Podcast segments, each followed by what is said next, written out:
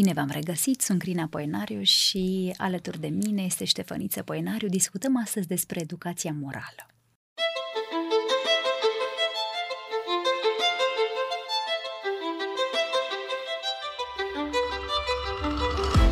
Educația este viața însăși.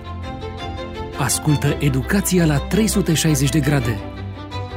O emisiune realizată de Crina și Ștefăniță Poenariu.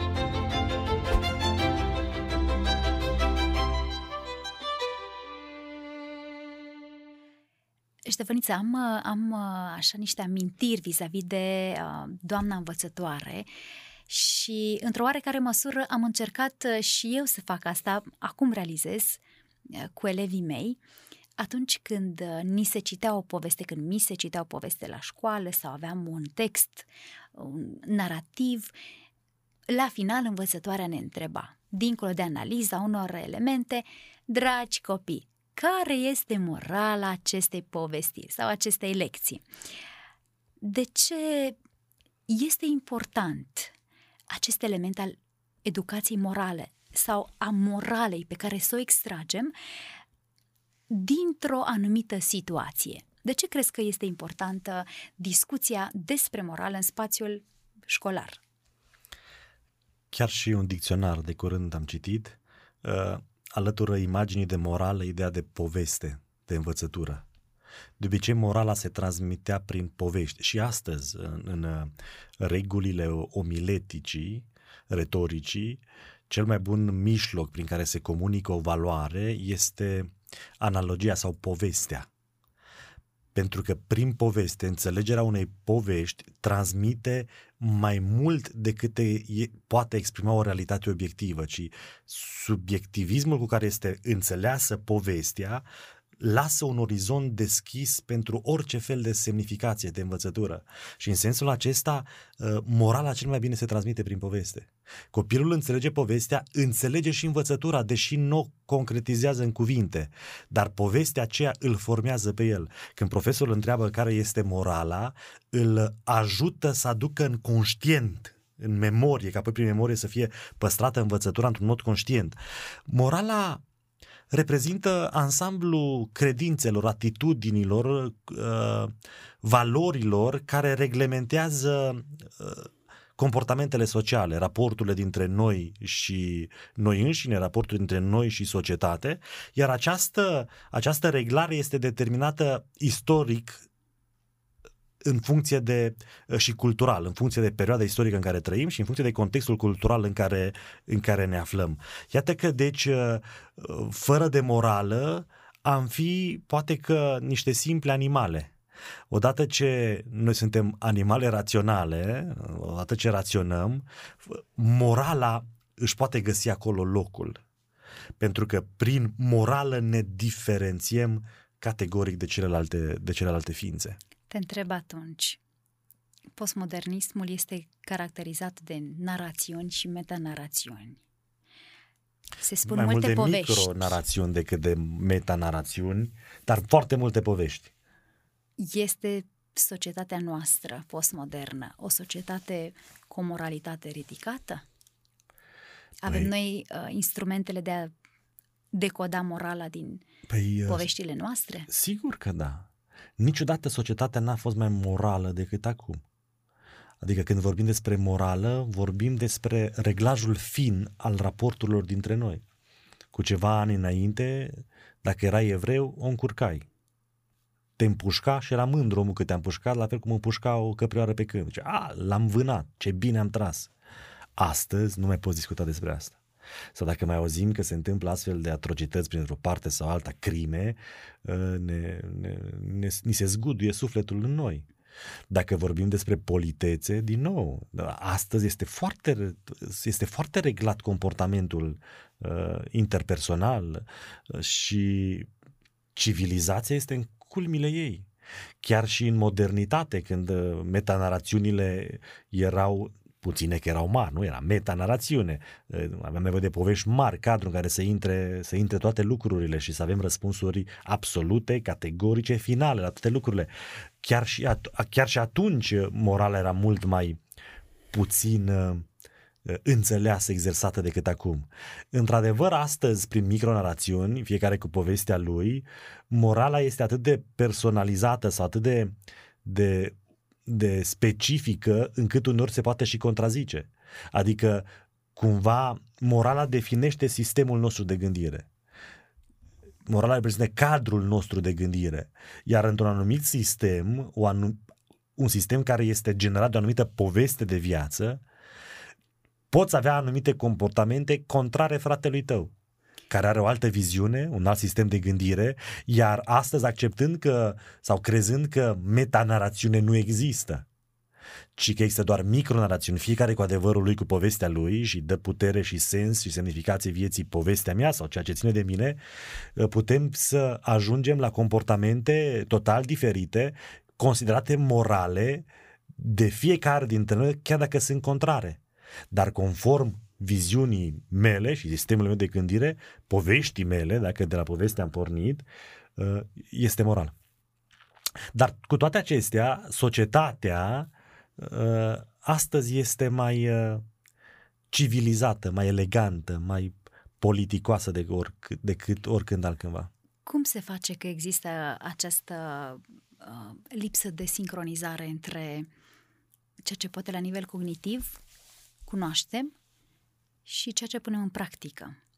Uh, se poate întâmpla să avem o anumită ideologie, se poate întâmpla să avem anumite credințe și totuși uh, credințele noastre și sentimentele noastre să nu fie probate în practică?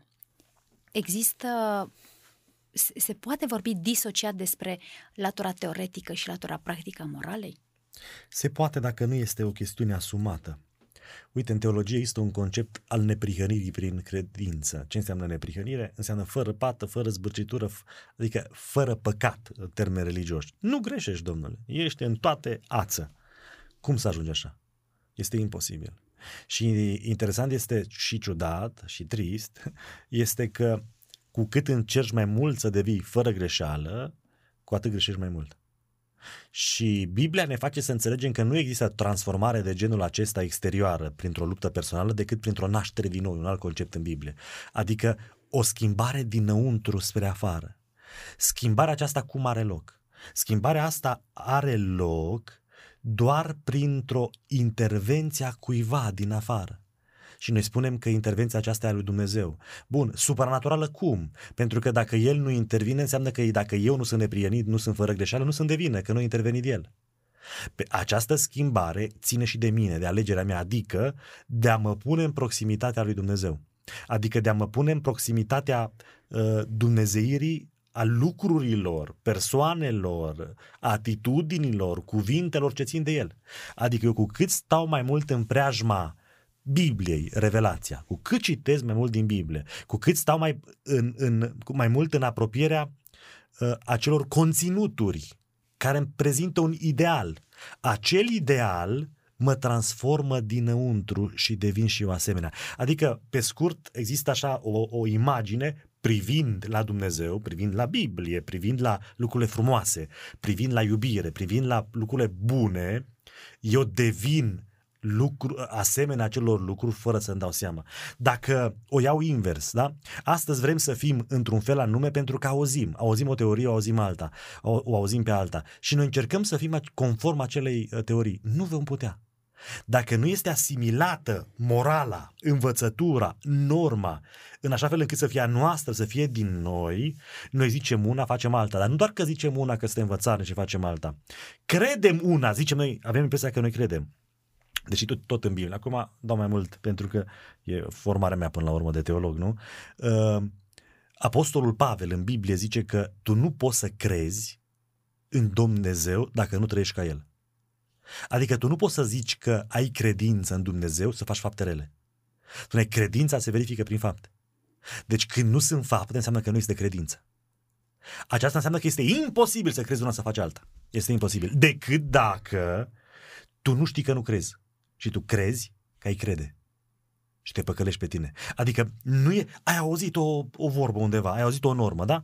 Și Deci, e faină, mm, crezi și eu, mi-o asum. Tu nu crezi pentru că nu înțelegi bine, nu înțelegi substraturile, nu este o chestiune asumată, nu este analizată în detaliu, ți-ar plăcea cumva, este de fapt o frică de a fi autentic, de a fi cine ești. Este o încercare de a copia ceea ce este în jurul tău. Este cumva o, o, o, o încercare de a, de a fi drăguț cu lumea, de a fi drăguț cu contextul în care te afli, de a fi drăguț cu normele din jurul tău, de a fi cumva integrat într-un sistem acceptat și să te simți acceptat și astfel tu, de dragul de a fi conform lumii, societății, cadrului social în care te afli, uh, crezi că este convingerea ta, dar neputere. Când nu pui în practică, este o dovadă că te minți dacă te minți și nu ești fățarnic. Adică dacă ești fățarnic, e clar. Dar dacă tu chiar crezi că îți asumi acea credință și tu vezi că nu practici, înseamnă că tu nu crezi. Nu și, poți. Și totuși e posibil ca unii dintre cei care ne vizionează sau ne audiază să, să fie persoane care poate nu afișează sau nu trăiesc uh, conform unor principii creștine sau declară că nu cred în Dumnezeu. Însă se consideră și poate chiar uh, am putea și noi considera din exterior că sunt niște persoane morale. Cum se împacă această idee cu ceea ce ai spus tu mai devreme? Există morală și în afara lui Dumnezeu, în afara păi credinței? Dacă întrebi un umanist, întrebi un uh, dacă, doar dacă îl întrebi omul religios. Posibil? Dacă, și cum e posibil? Doar dacă întrebi un om religios îți spune că moral are de-a face cu Dumnezeu. Oricine altcineva îți spune, dar ce treabă are Dumnezeu cu morala? Sunt două fațete ale aceleași manifestări? Păi morala o se referă la acele principii de viață care guvernează toate relațiile dintre noi. Adică ne și protejează, ne învață să ne comportăm și uh, este, uh, este general acceptată, este cumva votată, reprezintă uh, concepția comună a societății, este o reglementare asumată și ne, ne, ne permite viețuirea și conviețuirea. Aminteai despre ceva din exterior ce poate să facă un declic acolo în noi și să producă niște comportamente. Da. Păi ce, exteriorul ce faci e... cu cineva care nu crede, este, nu crede într-o entitate supranaturală? Dar uh, când mă refeream la exterior, nu mă refeream neapărat la o entitate supranaturală, deși poate ajungem acolo, ci mă refeream la un, uh, un adevăr, o normă pe care o auzi pe care o accepti de dragul de a fi la fel ca toți, de dragul de a fi acceptat, din frică. Noi suntem fricoși, inimaginabil de fricoși. Nu numai acum cu pandemia, de când suntem, suntem fricoși. Și doar pentru a fi acceptați, cumva ne place acea normă valoare, sau poate chiar nu ne place, dar este asumată de toți și pentru a fi acceptați trebuie să o asumăm, ne asumăm și noi. Și vrei să o practici, dar tu nu o înțelegi. Adică exterioriz- uh, uh, interiorizarea și asimilarea acestei valori sau exteriorul ei sau interiorizarea ei în noi depinde în primul rând de înțelegerea ei, de înțelegerea semnificațiilor profunde, de înțelegerea faptului că este, este imperioasă vieții tale acea normă.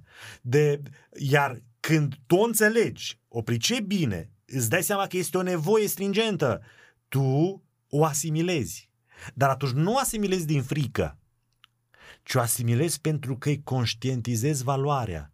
Iar valoarea conștientizată se potrivește structurii tale, sistemului tău de gândire și îți dai seama că de fapt această valoare de fapt te reprezintă și este o descriere a ta. Și atunci este dinăuntru. Nu o faci pentru ceilalți, nu o faci ca să fii drăguț, nu o faci ca să fii acceptat, ci o faci pentru că este un pilon axiologic, da, bine, prea mult spus axiologic, da? Este un pilon al, al, al tău și asumându-ți acea valoare, este dinăuntru și lucrează dinăuntru. Este, este în alte cuvinte morala o manifestare voluntară a binelui societății și binelui propriu?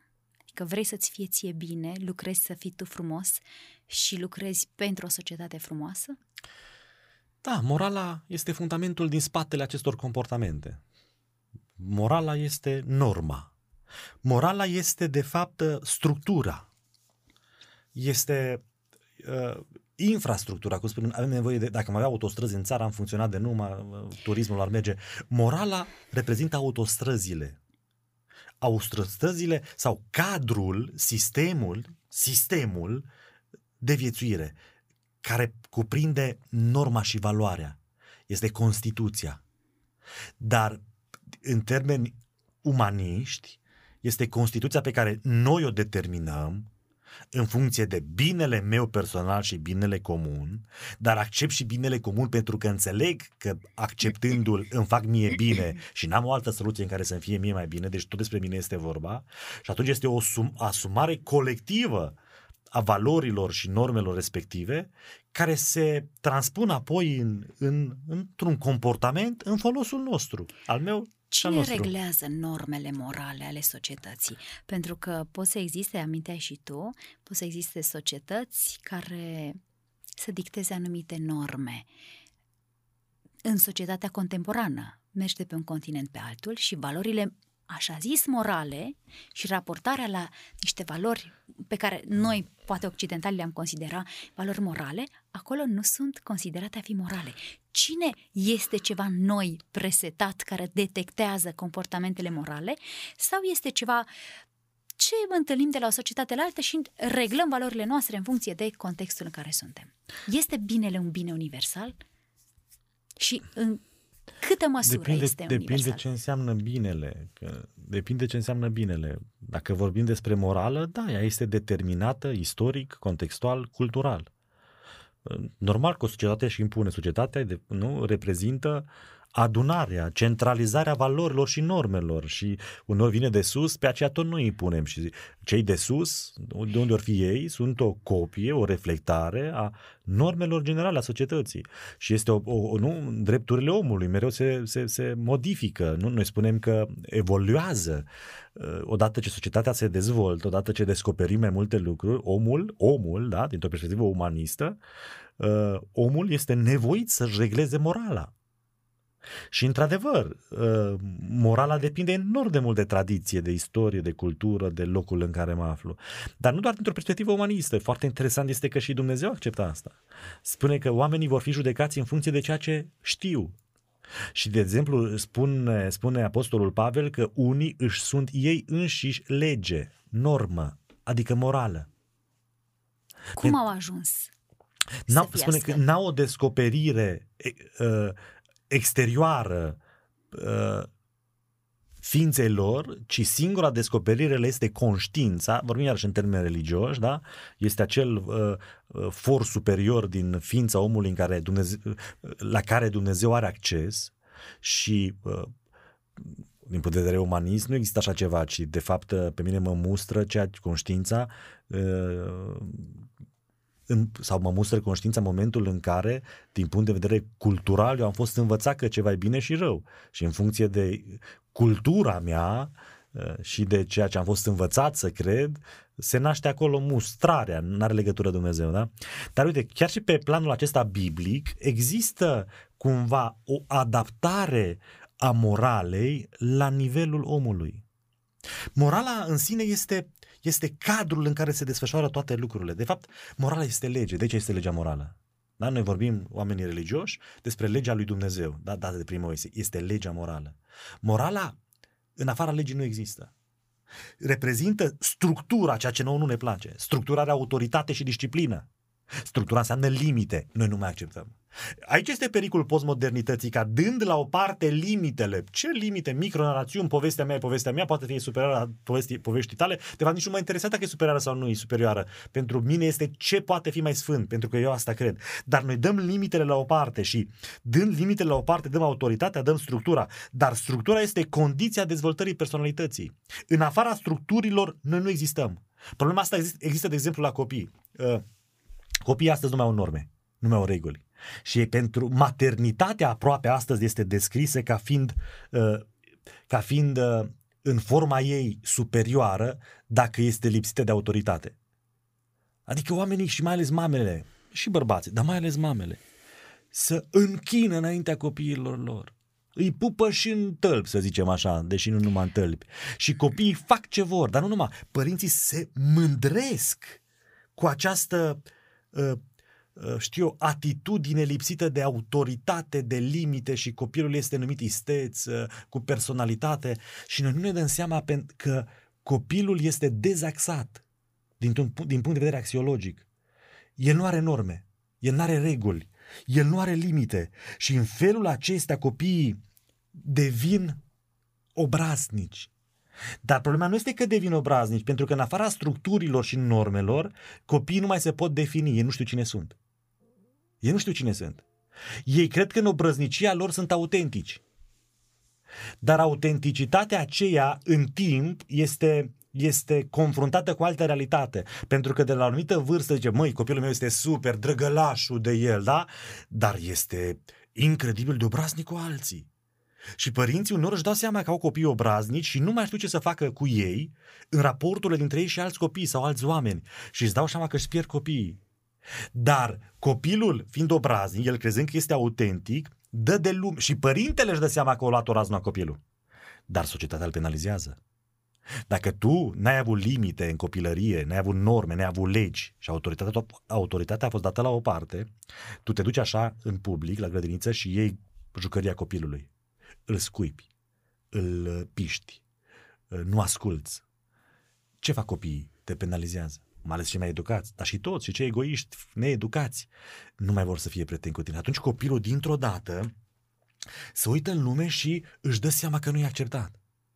El nu înțelege care este problema, dar vede că este, este înlăturat de către toți ceilalți, de profesori, de învățători, educatori, de copii, de prieteni și atunci în el se naște frica. Și născându-se frica, el se gândește, mai cum pot să fiu acceptat, deși el este obraznic. Și atunci zice, ia să nu mai fie autentic. El crede că este rău. Pentru că lipsa de structuri, de norme, de valori, de morală, că despre ea vorbim, îl face pe copil nu doar dezordonat, îl lasă în voia lui, creșterii lui firești. Devine sălbatic, devine agresiv. Nu? Totul este pentru el, pentru că noi avem o natură rea în noi. Iar copilul, de dragul de a fi acceptat, începe să-și schimbe comportamentul.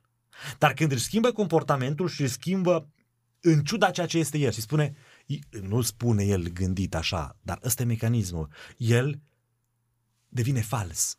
Adică fals în încercarea de a deveni bun, acceptat de ceilalți. După mine, copilul, da, la 5-6 ani, autentic ar fi să-i dau un pumn în nas, să iau jucăria din mână, dar pentru că uite ce pățești și mă dau oamenii ăștia la o parte, nu, haide să copiez comportamentele care mă fac să fiu acceptat. Și atunci copilul, și ajungem mari și facem la fel, copiem principiile de viață ale societății. Dar nu din dinăuntru, că despre asta vorbeam. Nu dintr-o morală, pentru că am, un valo, am, am niște valori, am un sistem care îmi guvernează în viața, ci o fac din frică, din dorința de a fi acceptat. Și atunci omul, copilul, cel mult, nu devine moral, nu are standard de norme, ci cel mult devine drăguț. Și copilul se gândește, cum pot eu să devin drăguț? El n-are rușine. Pentru că rușinea este, este generată de, tocmai de morală. Odată ce ai norme și limite și le înțelegi, când sunt încălcate limitele respective, ție ți rușine. Și tu nu mai faci anumite lucruri pentru că ți rușine. Iosif, în Biblie, vine nevasta, băi, era nevasta unui uh, conducătorului uh, uh, din Egipt și uh, vine să se culce cu el. Ce onorul, ce șansă pentru un rob, era un rob. El spune, nu pot să fac asta. Nu pot să fac asta, nu pot să fac asta nici bărbatului tău. Și nu pot să fac aceasta nici lui Dumnezeu. De ce nu putea să o facă bărbatului? Se culca cu ea, avea una, două, creștea în rang, dar îi era rușine. Era rușine. Pentru că în fața valorilor asumate, pentru că a fost învățat de mic, reguli, norme, a fost învățat ce este binele și răul, el se autoregla dar lipsind în copilărie morala, norma, autoritatea, limitele, copilul încearcă, începe să copieze comportamentul social, dar din frică și pentru a fi drăguț, pentru a fi acceptat. El nu știe ce rușine. Și atunci el trăiește într-o continuă tensiune sufletească, în care el nu poate fi autentic, pentru că dacă ar fi autentic, ar fi prea, cum se zice, prea uh, nesimțit, ar fi dur, ar fi, comportamentul lui ar fi uh, foarte ostil. El nu poate fi autentic. Dar nu poate arăta nici celorlalți autenticitatea lui pentru că el a devenit tolerant, el a devenit drăguț. El este într-o continuă într-o continuă negare, trăiește într-o continuă minciună. Și ajungem astăzi să zicem că tu nu poți fi moral, vreau, eu cred un lucru, dar nu pot fi conform credinței mele, cum ai început introducerea pe care ai făcut-o. Uitând că eu sunt așa pentru că n-am fost învățat morala de mic. Pentru că n-am rușine. Eu nu fac lucrurile din rușine, adică n-am o autoreglare, ci le fac pentru a fi acceptat, le fac din frică, le fac pentru a fi drăguț cu ceilalți, să fie oamenii mulțumiți. Și atunci um, mai are mai are în toată ecuația aceasta loc și, și școala?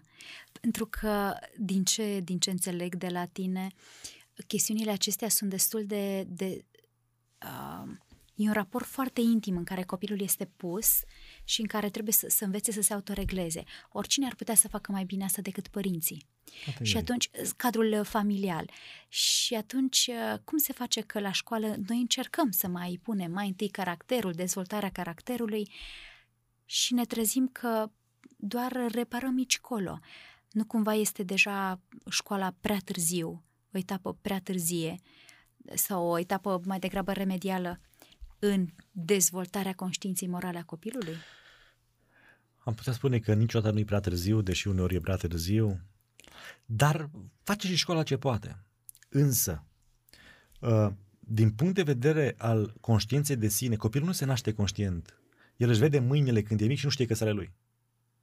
Când vorbim despre formarea personalității, să se de, autodefinească copilul, să, să știe cine, cine este, la fel, copilul nu știe cine e Dumnezeu, tot în mediul religios. Copiii, părinții pentru copii sunt reprezentarea fidelă a lui Dumnezeu. Există tot felul de studii astăzi care demonstrează că noi, oamenii mari, îl vedem pe Dumnezeu cum suntem noi. Cum suntem noi, așa e Dumnezeu. Așa ne-l imaginăm. Ăștia suntem. Dumnezeu este altfel. Bun. Copilul, când e mic, crede că Dumnezeu, într-un mediu religios, da? Crede că Dumnezeu este identic cu tata și cu mama. Reglajul moralei se face în familie, în primii ani de viață. Școala mai corectează cât poate, pentru că, într-adevăr, există o, o, o, un transfer de autoritate în momentul în care copilul vine la școală, încet, încet începe să-l creadă mai mult pe părinte decât pe copil. Că vrem, că nu vrem, școala, grădinița, reprezintă ruptura copilului de familie. În alte cuvinte, un părinte ar trebui să fie conștient când își dă copilul la grădiniță, mai ales dacă îl dă de la 2 ani, își împarte rolul de mamă și tată cu cel care îl crește. Din toate punctele de vedere, din punct de vedere emoțional, al atașamentului, al respectului, al ascultării, al autorității. În alte cuvinte, ceea ce mă face pe mine mam, tată și pe tine mamă, nu reprezintă uh, calitatea noastră biologică, că am născut pe cineva, ci relația pe care avem cu copiii. Când eu îl dau la școală, recunosc că nu pot și că am decis să împart rolul meu de părinte, natura mea de părinte, calitatea mea de părinte, nu doar de rol vorbesc, iar profesorul, învățătorul este mami și tati pentru copil. Există anumite perioade, de exemplu în ciclul primar, în care autoritatea părintelui, respectul, atașamentul profesorului este mai mare față de profesor, atașamentul, de exemplu, este mai mare decât față de părinte. Și copilul ascultă mai mult de profesor decât părinte. Și cuvântul profesorului contează mai mult pentru copil decât părintele. Și copilul îl, își corectează părintele cu spusele profesorului. Și școala are un rol, pentru că există transferul acesta. Dar are un rol prin aceea că acei dascăl devin în, în realitate părinți.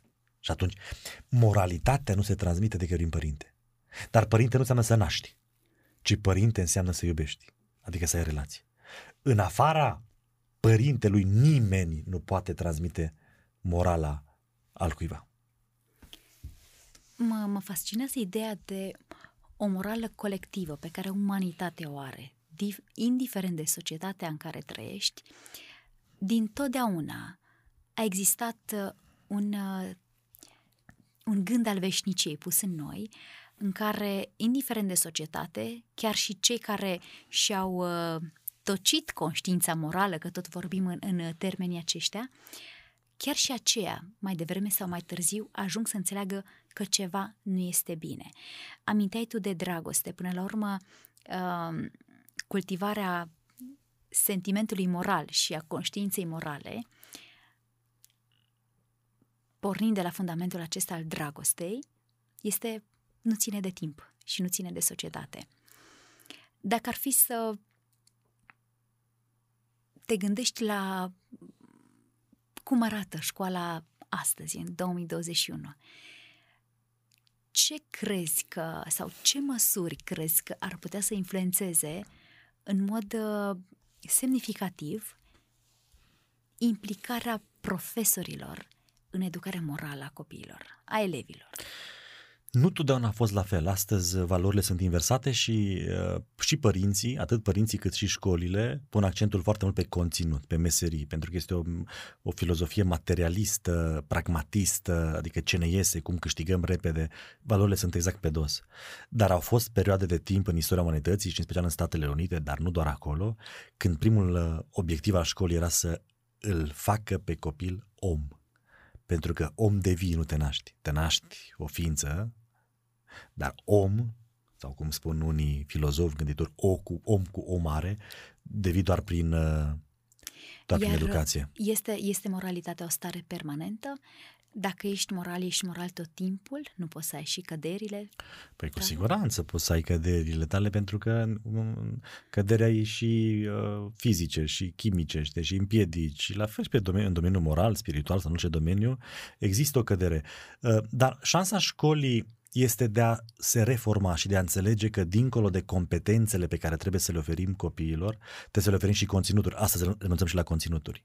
Și de cele mai multe ori conținuturile, poveștile învăț- poartă învățătură sau morală. Noi ar trebui să fim preocupați în egală măsură de partea morală a copiilor, să învățăm iubirea. Uite că toată legea morală se rezumă în Sfânta Scriptură la iubire. Cine iubește este moral. Iubire față de Dumnezeu, față de semeni, față de tine. Cine iubește este moral. Atunci noi ar trebui să învățăm pe copii altruismul. Ar trebui să învățăm pe copii să, să ofere, să iubească, să rabde, să, să lase de la ei, să caute folosul altora, să învățăm astfel de, de principii de viață care sunt incluse toate în moralitate, dincolo de conținuturi, în egală măsură noi trebuie să facem oameni din copii. Dacă ne schimbăm mentalitatea, avem de, am putea să, să mai reparăm ceva din ceea ce părinții au stricat sau n-au reușit să facă.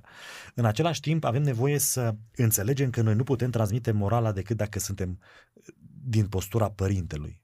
Să devenim părinți pentru copii. Să iubim cum ne iubim copiii. Dacă suntem creștini, să ne rugăm pentru copiii din clasă, cum ne rugăm pentru copiii noștri. Cum ne rugăm. Să ne rugăm, nu neapărat în același fel, că n-ai cum, e copilul tău, dar la fel cum te rogi, să te rogi și pentru copiii din clasa ta, să îi atingi, mai ales când sunt mici, să-i îmbrățișezi, să-i mângâi, să, să, să, să, să le arăți că îți pasă. Iar ei atunci se vor atașa mult mai mult de tine și te vor, te vor poziționa în sufletul lor în postura de părinte. Iar atunci normele, normele, principiile vor putea avea putere în ei. Dar, uite, societatea aceasta fără Dumnezeu nu are nicio șansă la morală. Pentru că în filozofia... Te referi la morală practică sau teoretică? Pentru că vorbeam noi mai devreme că suntem, uh, excelăm pe partea de a ști să extragem morala. Nici practică, nici uh, teoretică, pentru că până și în teorie vom claca. Și trebuie să ne uităm doar cu 50, 60, 70 de ani în urmă, nu?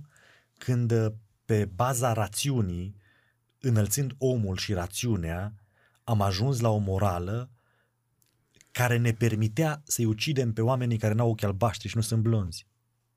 În încercarea noastră de a căuta omul bun, omul frumos, omul nou. Există filozofi care consideră, de exemplu, mila ca fiind slăbiciune, ca fiind împotru- împotriva evoluției. Oricine are milă trebuie să moară. Păi, conform teoriei evoluționiste, și dacă intrăm pe terenul nu științific, ci filozofic, da? Vorbim despre un sistem, o filozofie, un sistem de gândire. Cine este slab trebuie să moară. Cine este slab este menit morții. Cine este puternic are datoria să scape de cel slab.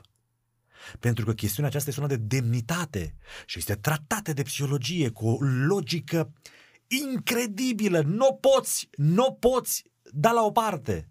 Dacă îl dai pe Dumnezeu la o parte, nu poți ajunge la altă concluzie. Pentru că dându-l pe Dumnezeu la o parte, nu există bine și rău.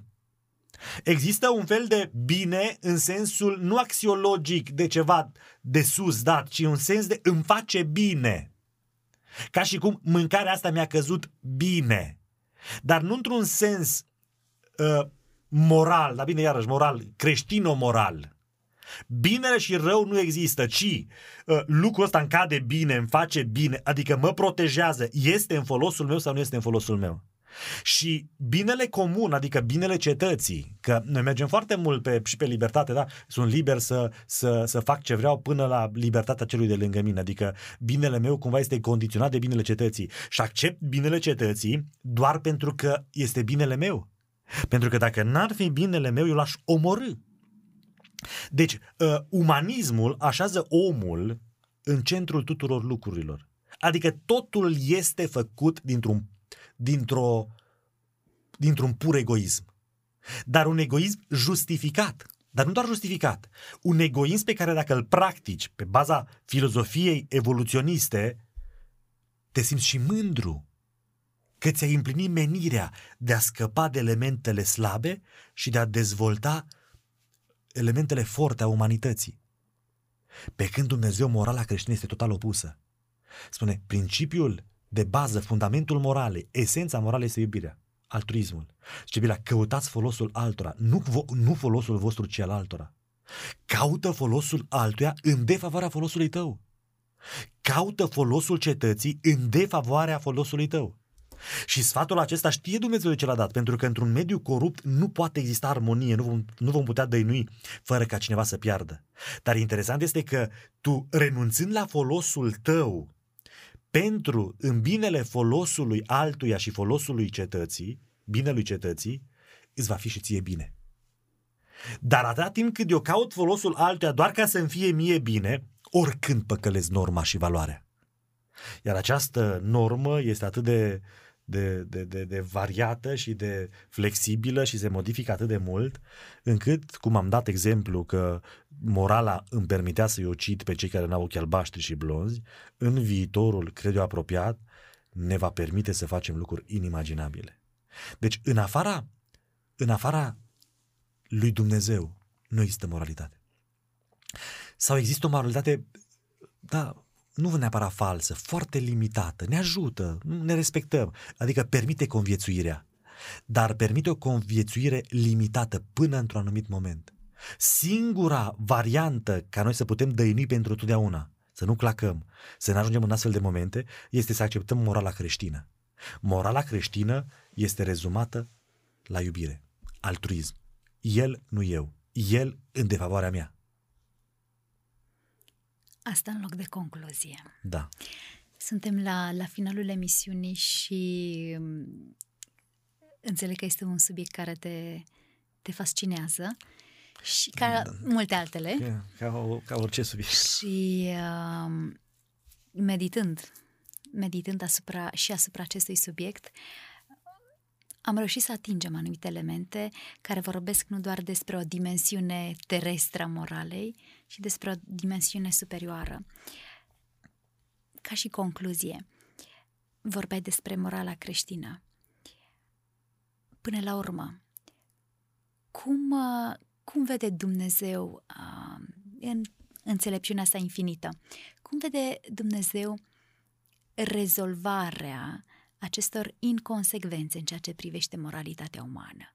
Există o dimensiune, un, uh, un plan pentru veșnicie care să fie să fi fost gândit pentru omul care, iată, în această paranteză temporală este supus și imoralității sau chiar amoralității. Există speranța prin descrierea Scripturii a unei lumi noi, în care lucrurile vechi nu mai sunt, ci toate sunt făcute în noi. Există speranța unui om nou, într-adevăr cum au căutat-o mulți, mai ales în perioada modernității. Dar omul acesta nou nu se poate naște singur. Spune Scriptura, poate un etiopian să-și schimbă pielea? Poate un alb să devină negru? Se vopsește, da? Se decolorează. Sau un negru alb. Au încercat unii și au murit, nu? Că operații. Nu poți să-ți schimbi pielea. Sau un pardo să-și schimbe petele. Le are ci singura șansă a schimbării este ca cineva din exterior să ne salveze. Când te neci, nu te poți salva singur. Trebuie să fie unul care, care știe să noate. Noi ne necăm toți pentru că nu știm să notăm. Noi greșim toți. Suntem dinăuntru corupți. Avem o natură căzută. Este nevoie de unul care nu are natura noastră, care știe să noate. Cel care știe să noate este Dumnezeu. Care în ne oferă o morală, ne oferă niște norme, ne oferă o lege și ne, ne, ne oferă un manual de funcționare. Un manual, ne oferă o axiologie a vieții, numește ceva bine și ceva rău. Un bine pe care, la care meditând îl înțelegem din ce în ce mai mult. Un rău la care meditând îl vom înțelege din ce în ce mai mult. Dar fără acest reper din afara noastră, noi nu avem nicio șansă să, uh, să devenim buni în mod constant. Iar acest mai bun pe care Dumnezeu l-are pregătit, pentru că descrierea moralei sau legii este tocmai ideea iubirii. Spune că Hristos, Hristos, Hristos, Iisus Hristos ne-a iubit până la capăt. Adică principiul, principiul de viețuire a lui Hristos a fost să coboare, să devină om și să moară în locul nostru. Este un act de nedreptate. Dar actul acesta de nedreptate este descrierea perfectă a iubirii, altruismului.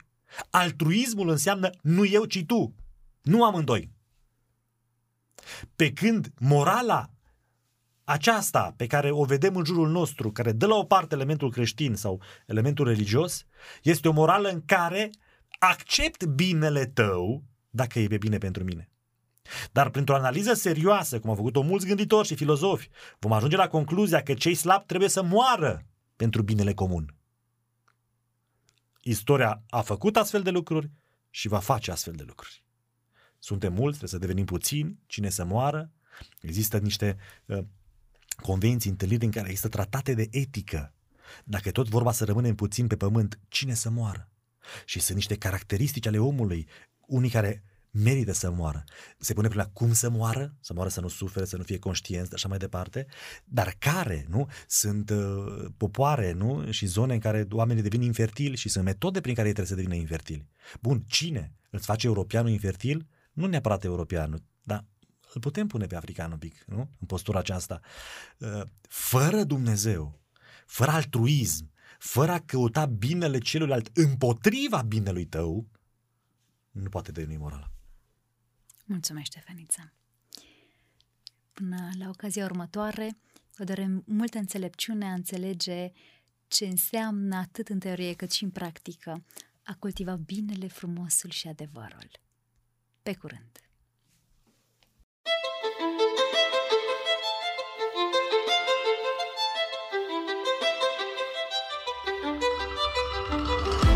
Educația este viața însăși. Ascultă Educația la 360 de grade. O emisiune realizată de Crina și Ștefăniță Poenariu.